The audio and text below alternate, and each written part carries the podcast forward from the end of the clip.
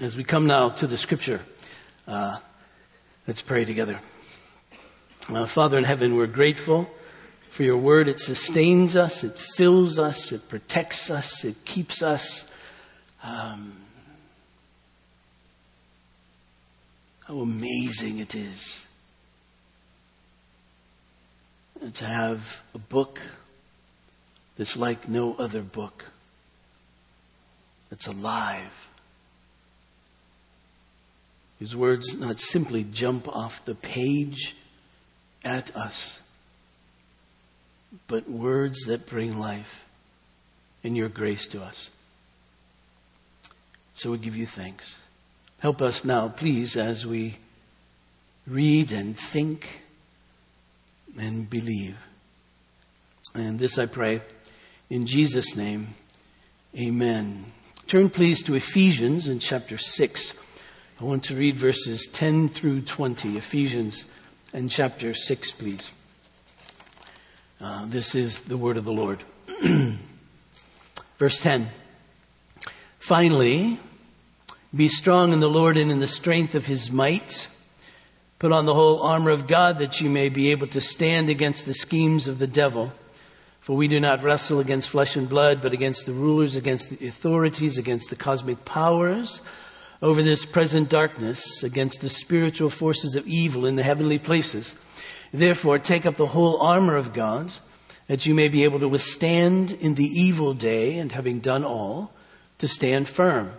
Stand therefore, having fastened on the belt of truth, having put on the breastplate of righteousness, and as shoes for your feet, having put on the readiness given by the gospel of peace.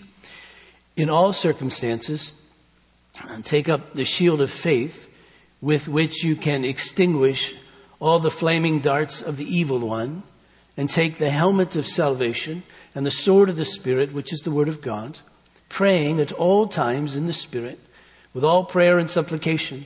To that end, keep alert with all perseverance making supplication for all the saints and also for me, that words may be given to me in opening my mouth boldly to proclaim the mystery of the gospel, for which I am an ambassador in chains, that I may declare it boldly as I ought to speak.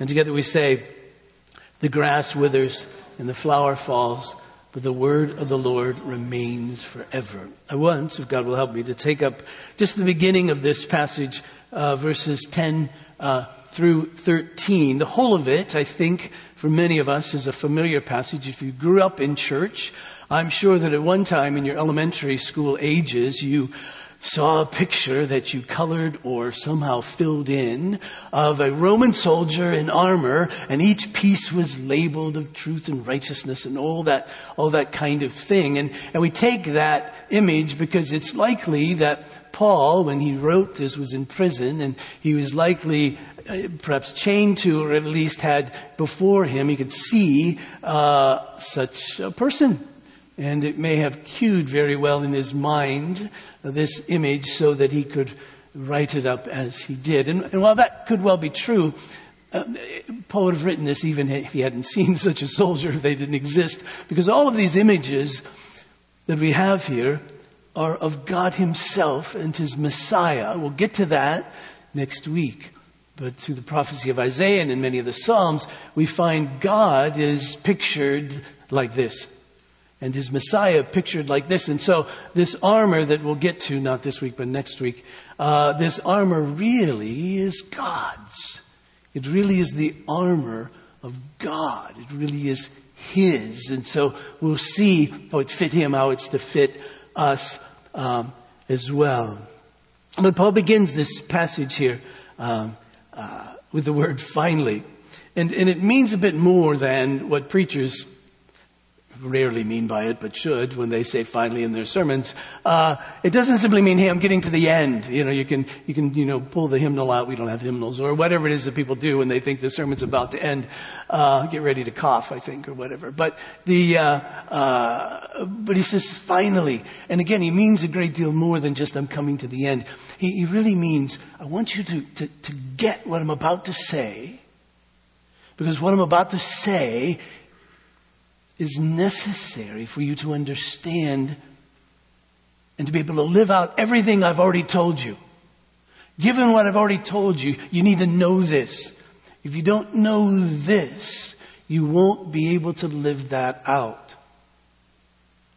Because what he wants to tell us is that there's a battle going on. You see, that's the motif here. That's, the, that's kind of the, the main theme of these, these verses. You know that when you listen to me read or if you read through it and, and you've read through it before, you, you know that, we're here in this part often labeled as this spiritual warfare, that we're in this battle, this war with, with that which we can't see, but that which is really real and that which is evil that comes against us. And so, so that's, that's what we're looking at, at, at here. And so, so, so we get that.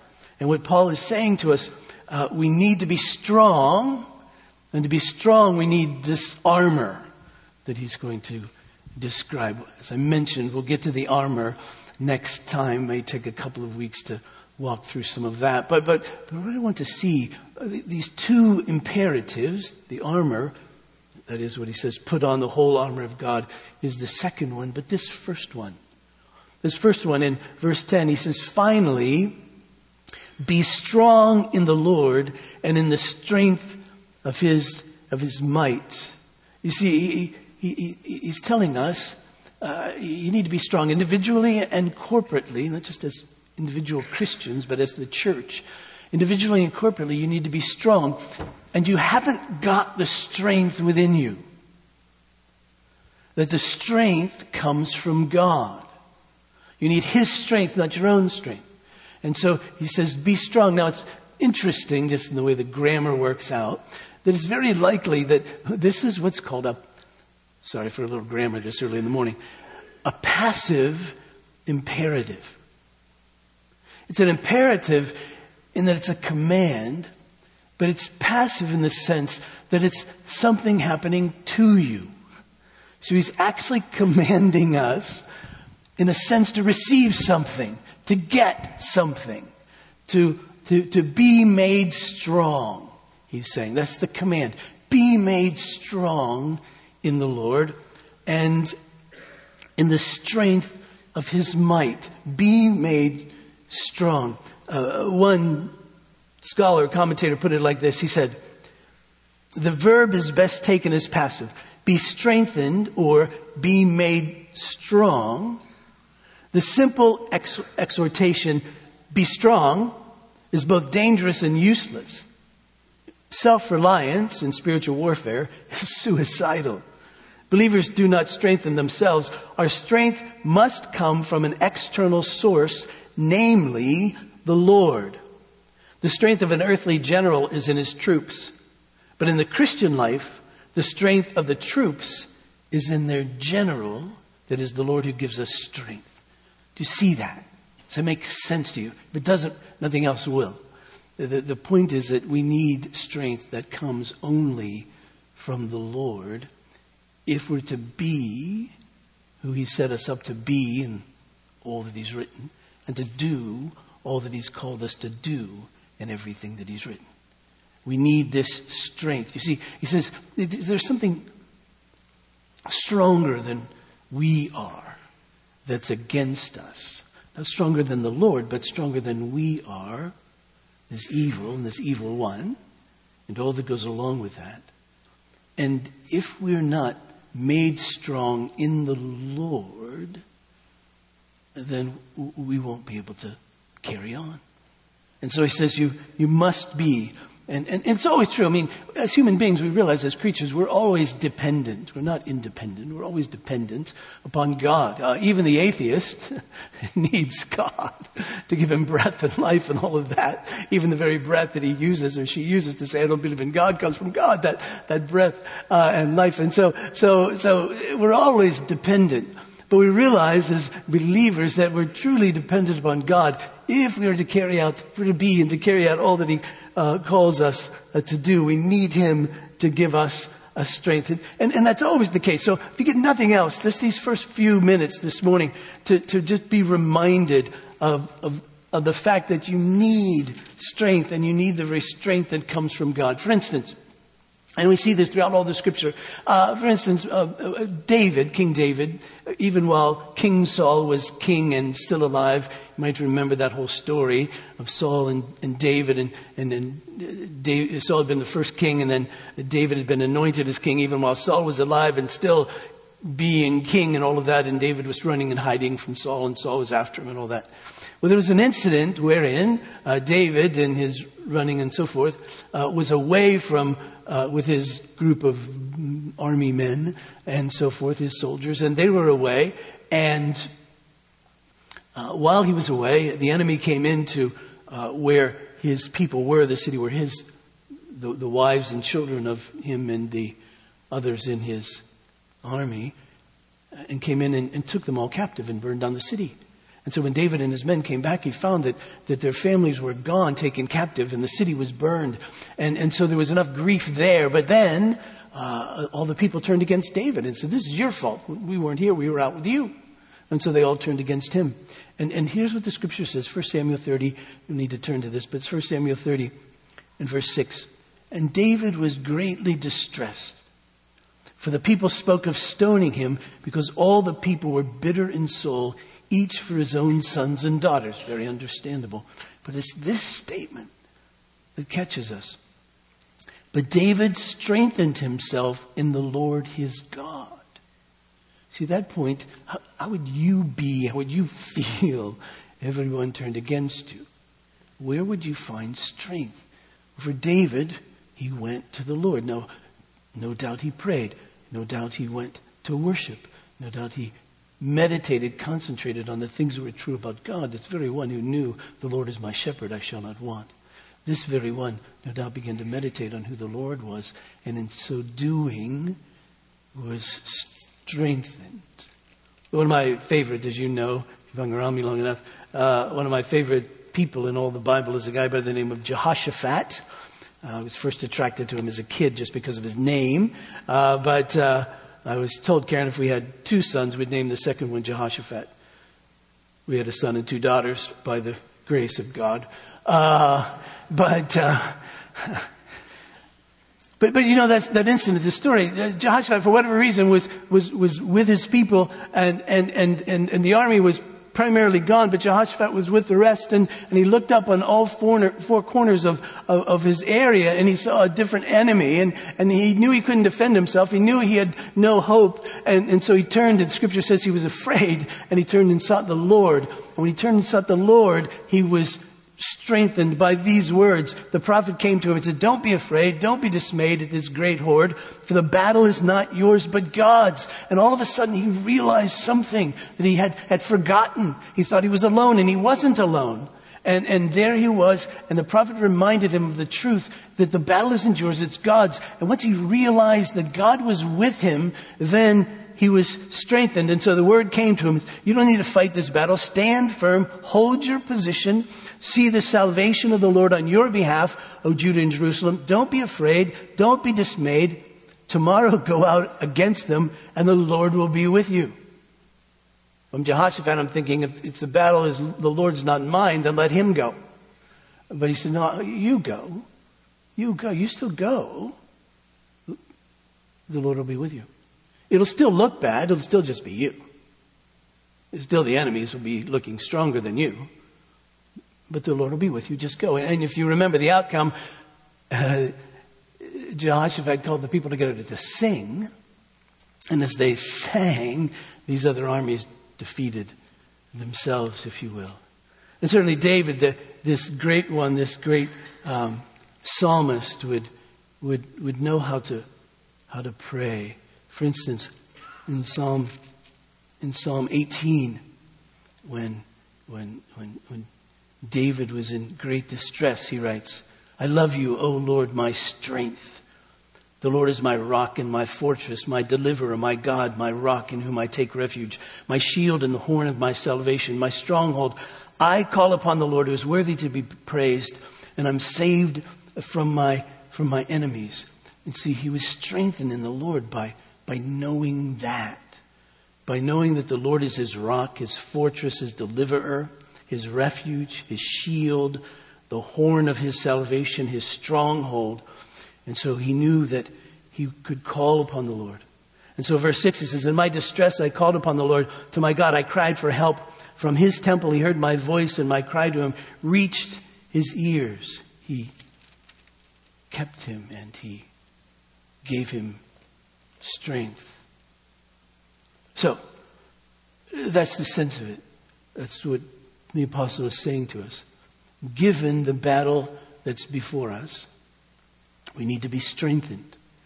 And the only way we can be strengthened is from the outside, which means in the Lord. He must come and be with us and even be within us. And so, so when he says in the Lord, he's saying that we must be joined in some way, some spiritual but real way. We must be joined together with the Lord. We must be in Him. We must receive this strength in Him. Now, the technical theological language of that is that we, are, we have union with Christ. We're joined with Him. We're joined with Him in such a way that that which is of Him, true of Him, then is given to us. We understand that in the context of our salvation. In Christ, we're forgiven our sins. Why? Because He died for our sins, and when He died, joined with Him, we died that we might be forgiven. We, we know that in Christ we have life because when he rose, we were in him and we rose. So we have new life in him, you see. But not only that, but in him we have strength. His strength is in us. You might remember the, the, the image that Jesus gave to us. This is in John chapter 15, verse 5. Jesus said, I'm the vine and you're the branches. So we think about what that means. We think about that image of a vine and branches from it. We know the branches live because the vine is alive. They don't live unless they're attached to the vine, and they don't live unless the vine is alive. Right? The vine dies, they die. If they're, if they're disassociated from the, the, the, the vine, they die as well. So Jesus says, I'm the vine, you are the branches. Whoever abides in me, that word abide means to live in to remain in, to stay there, to be attached. I'm the vine, you're the branches. Whoever abides in me and I in him, he is it that bears much fruit. Here's the key. For apart from me, you can do nothing.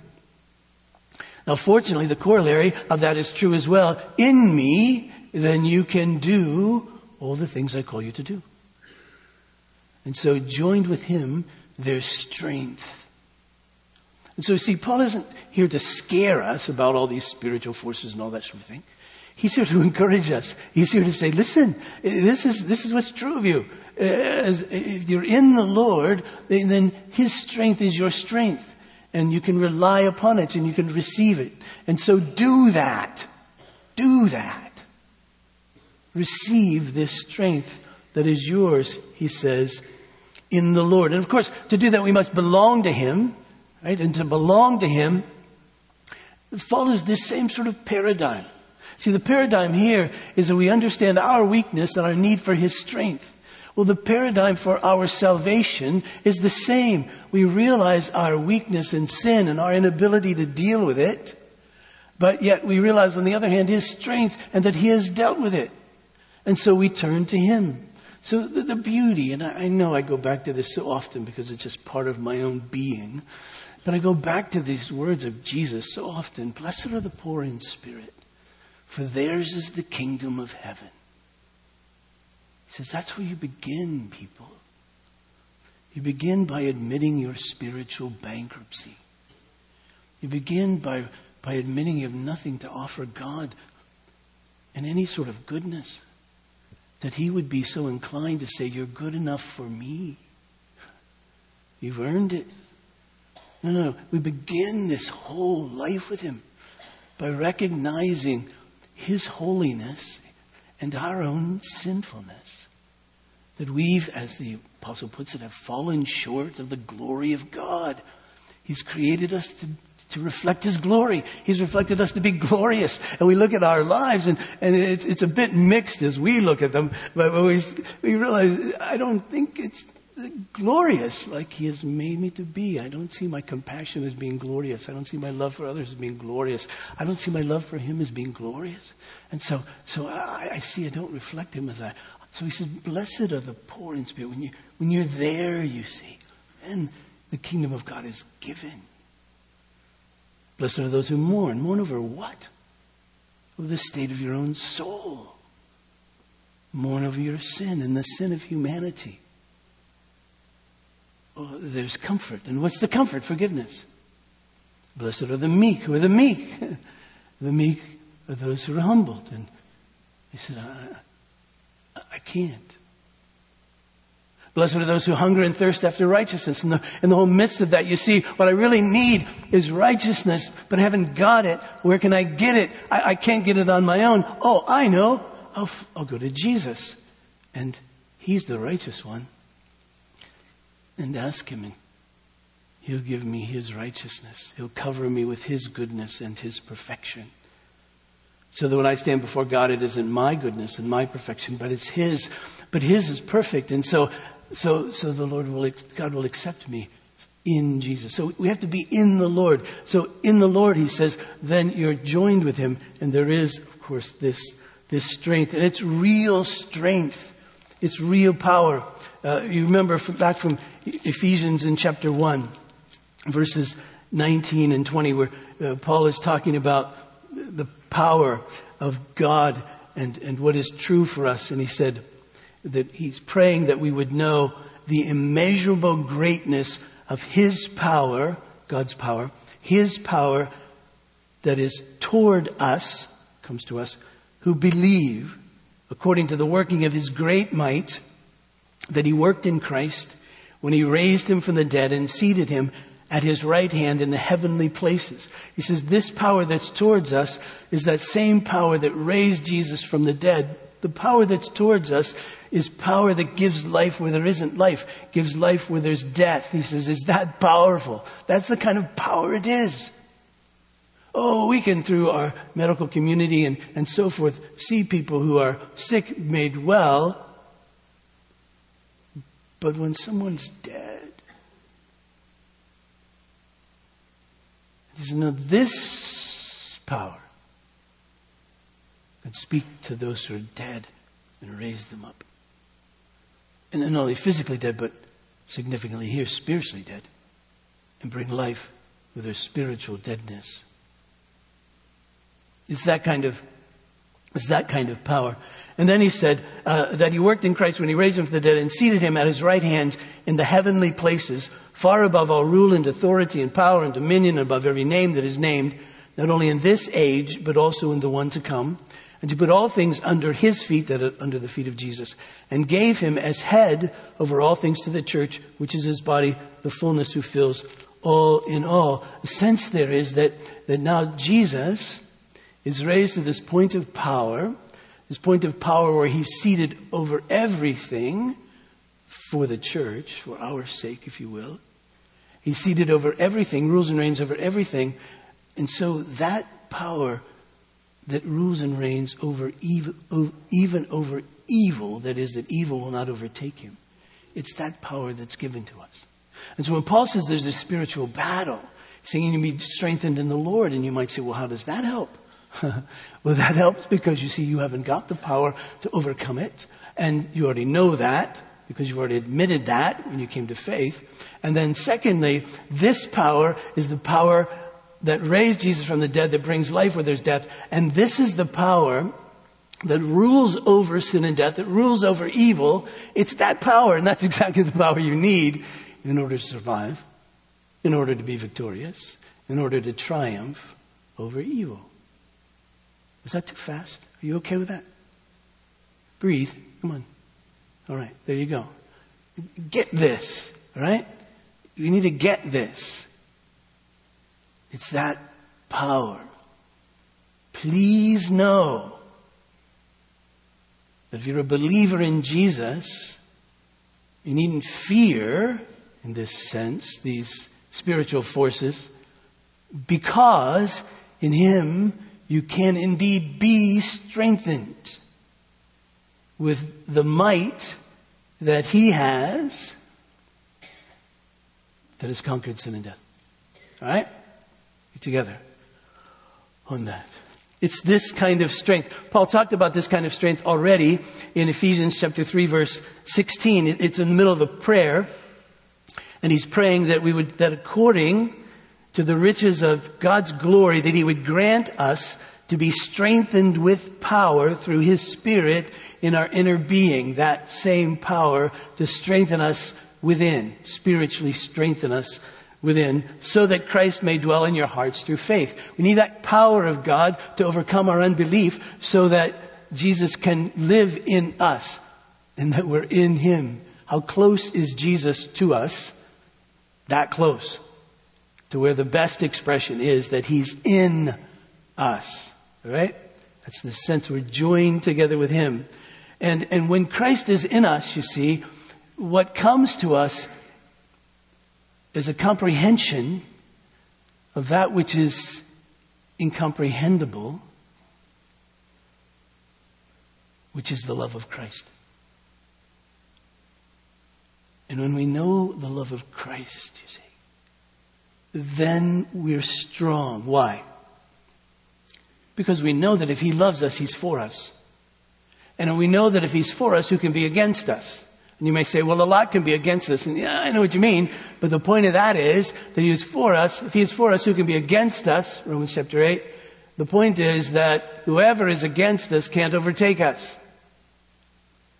Whether it's heights or deaths or powers or principalities or things present or things to come or anything else in all creation.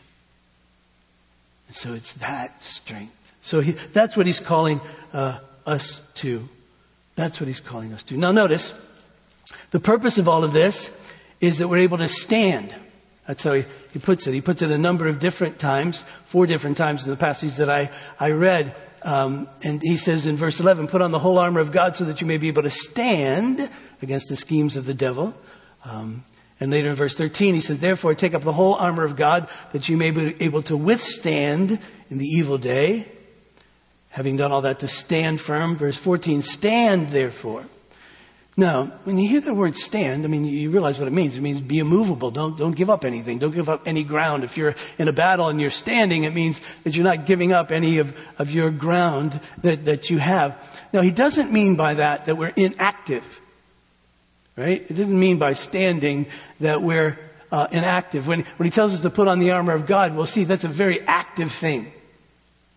All of that is active. We're engaged in that practice of putting on the armor of God. It's, it's active. Not only that, in other places like in 1 Peter chapter 5, Paul says that we're to resist the devil and he will flee from you. That's, that's active resistance in various ways that he describes in that passage.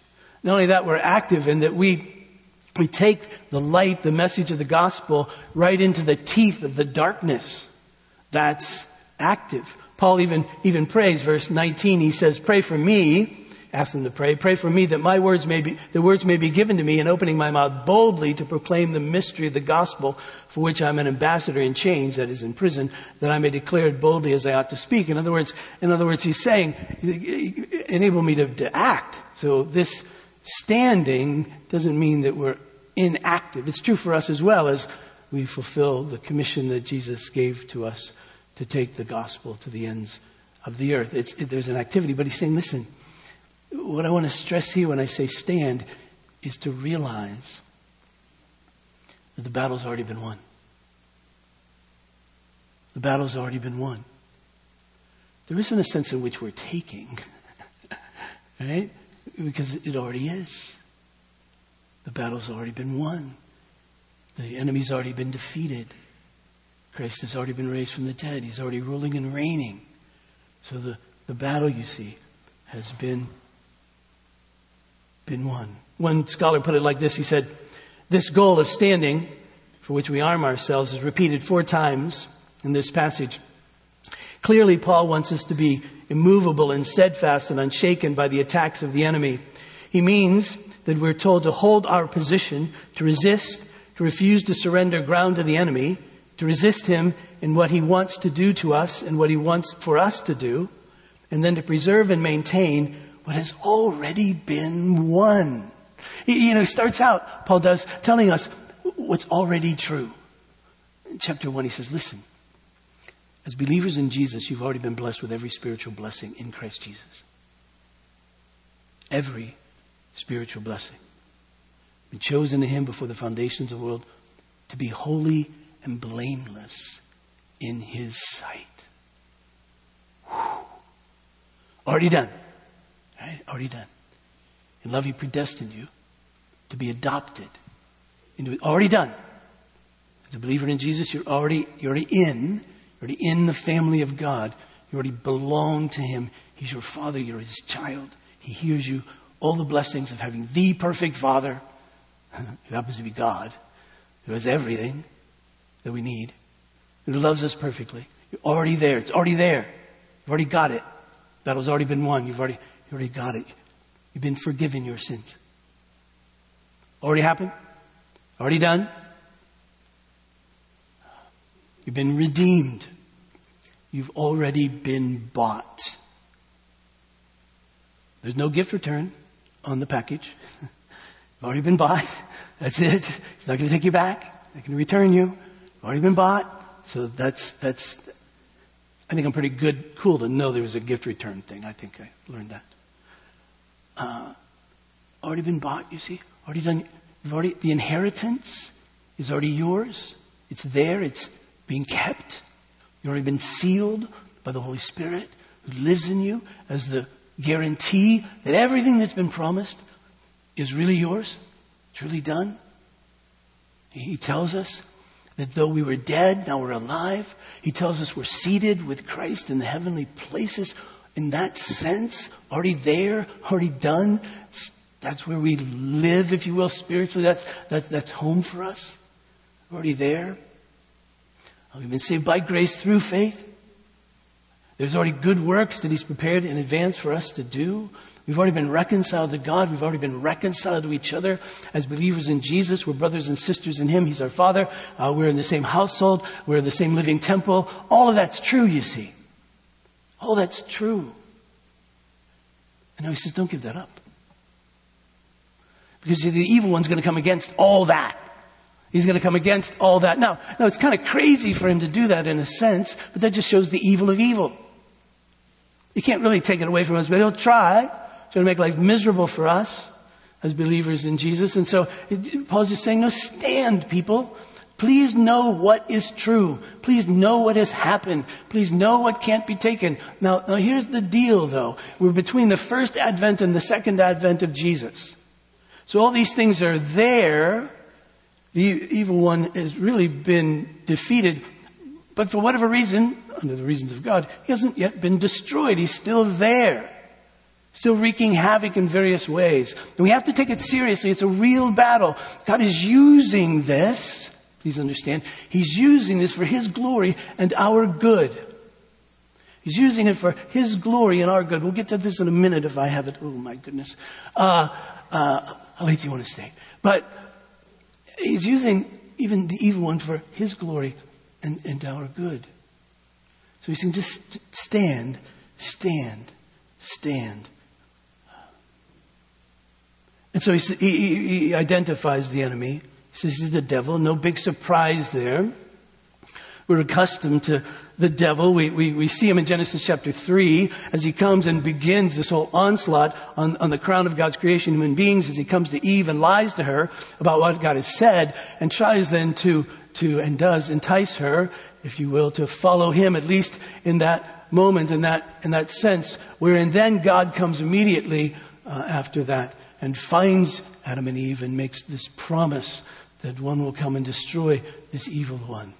And in the destroying of this evil one, he himself will be affected, but not crushed, not destroyed. And we can see the the whole sense of this here, verse 12, uh, or verse 11, he says they're schemes of the devil. No surprise again, because we know the word devil means a liar, a slanderer, an accuser, and all of that. And that's what he does. He comes and says, this really isn't true of you, is it? I mean, I mean, God says that you're holy and blameless in his sight, but look at your life. That can't be true. He can't really receive you like that. And, and he says that you're adopted into his family, but, but really, come on, that can't be true. Not you says you're redeemed, you've been bought with a price, but, but, but really, you're not worth that, are you? You're not you. You wouldn't, not you.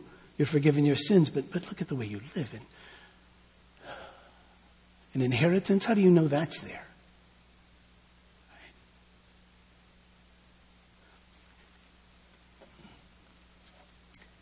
Death. Death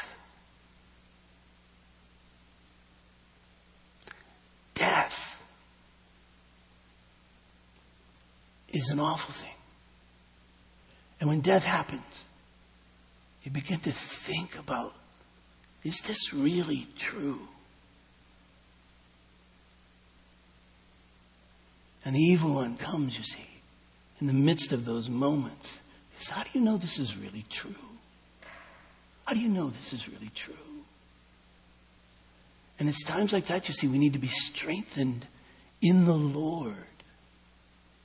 And we need to rehearse again all that is really true. And He gives strength, you see, in those moments. Because the evil one lies. But God is true. And so we see it. He says we, we don't wrestle against flesh and blood. Now we do wrestle against flesh and blood. People can make life miserable for us, right? Very often the evil one works through people as they come against us. Uh, many of, uh, uh, you know, people can entice us to sin and tempt us to sin and we go along with them. And sometimes people sin against us in so many different ways that it, it really bruises us and, and, and really wounds us. And, and so we know that we do wrestle against flesh and blood. But what Paul's saying is there's something deeper than that. I don't want you to miss it. You can't see it, so I want to tell you about it. There really is this evil spiritual reality there. And he says, so we don't wrestle against flesh and blood, but against rulers, against authorities, against cosmic powers over this present darkness, against the spiritual forces of evil in the heavenly places. He's saying there's this, there's this whole thing you can't see. And, and we get that. We know that God, we can't see him, angels, demons, all of that. But he says, I want you to realize there's really this evil spiritual dimension. And it's, and, it, and it's real. And it's organized. And it's against God. No, it isn't sovereign. It isn't omniscient. It isn't omnipresent. There aren't like there are two gods vying to win eternal godship. It isn't that. There's one God, Satan, and all these demons are created beings. They can only do what he ordains. We learn that in many ways, but certainly through the life of Job. And as I said, you see, all of these, Satan himself, ultimately works for the glory of God. And you say, well, how? Well, I don't know exactly. I know this will come as a surprise to you. I'm not God, so I don't know everything. But I can say this. The, the, this evil that exists and that God permits to come against us in various ways, is designed by God to turn us to Him, that He might be glorified. It's designed by God to turn us away from ourselves. You remember what Paul said, uh, 2 Corinthians chapter 12. He said, because of his pride, that's the implication, a thorn in the flesh was given to him. A messenger from Satan to buffet him. What did that do? Paul said, it reminded me of my weakness. It reminded me that I needed God. And you know what I learned from all that? That when I'm weak, I'm strong. That's a silly thing to say. Unless what you're saying is, when I know my own weakness, I'm poor in spirit. Then I leave myself and I go to God. Then I'm strong. So if Satan comes against you in any way, in the midst of this battle, and you feel your, your weakness, it isn't time to grit your teeth and try to do better. It's time to leave yourself and your own trust in yourself and your own strength and go to the Lord. And then when you go to the Lord, you see, you find strength. And you can say, well, then how do we go to the Lord? Well, ponder these things, and we'll get to that next week. All right? But I hate to leave you because maybe you can't come next week. So I'll just tell you this. You need to put on the belt of truth. You need to know the truth of God. You need to put on the breastplate of righteousness. That is. You need to know where your righteousness comes from. And it comes from Christ. And then as He gives you His righteousness, and by the power of the Spirit, we live that out. And then we need to, to really know the gospel, really know the gospel that brings peace. Peace with God and with one another, and live that out. And we need to know that we, we need to have a shield of faith. We need to be believing so that every time all one of these lies from the evil one comes to us, we can, we can catch it in the shield and, and extinguish it so that it doesn't uh, destroy us. So, so we need to have this, we need to believe. We need to have the helmet of salvation. Our minds must be filled with the truth of the salvation of Jesus. We need to have the sword of the Spirit, which is the Word of God. We need to wield it as Jesus wielded it before Satan. And we need to take that word, uh, that, that, that, that sword up, that Word of God up praying all the time that God will enable us to know it, God will enable us to believe it, that God will work in us in such a way that He'll be glorified.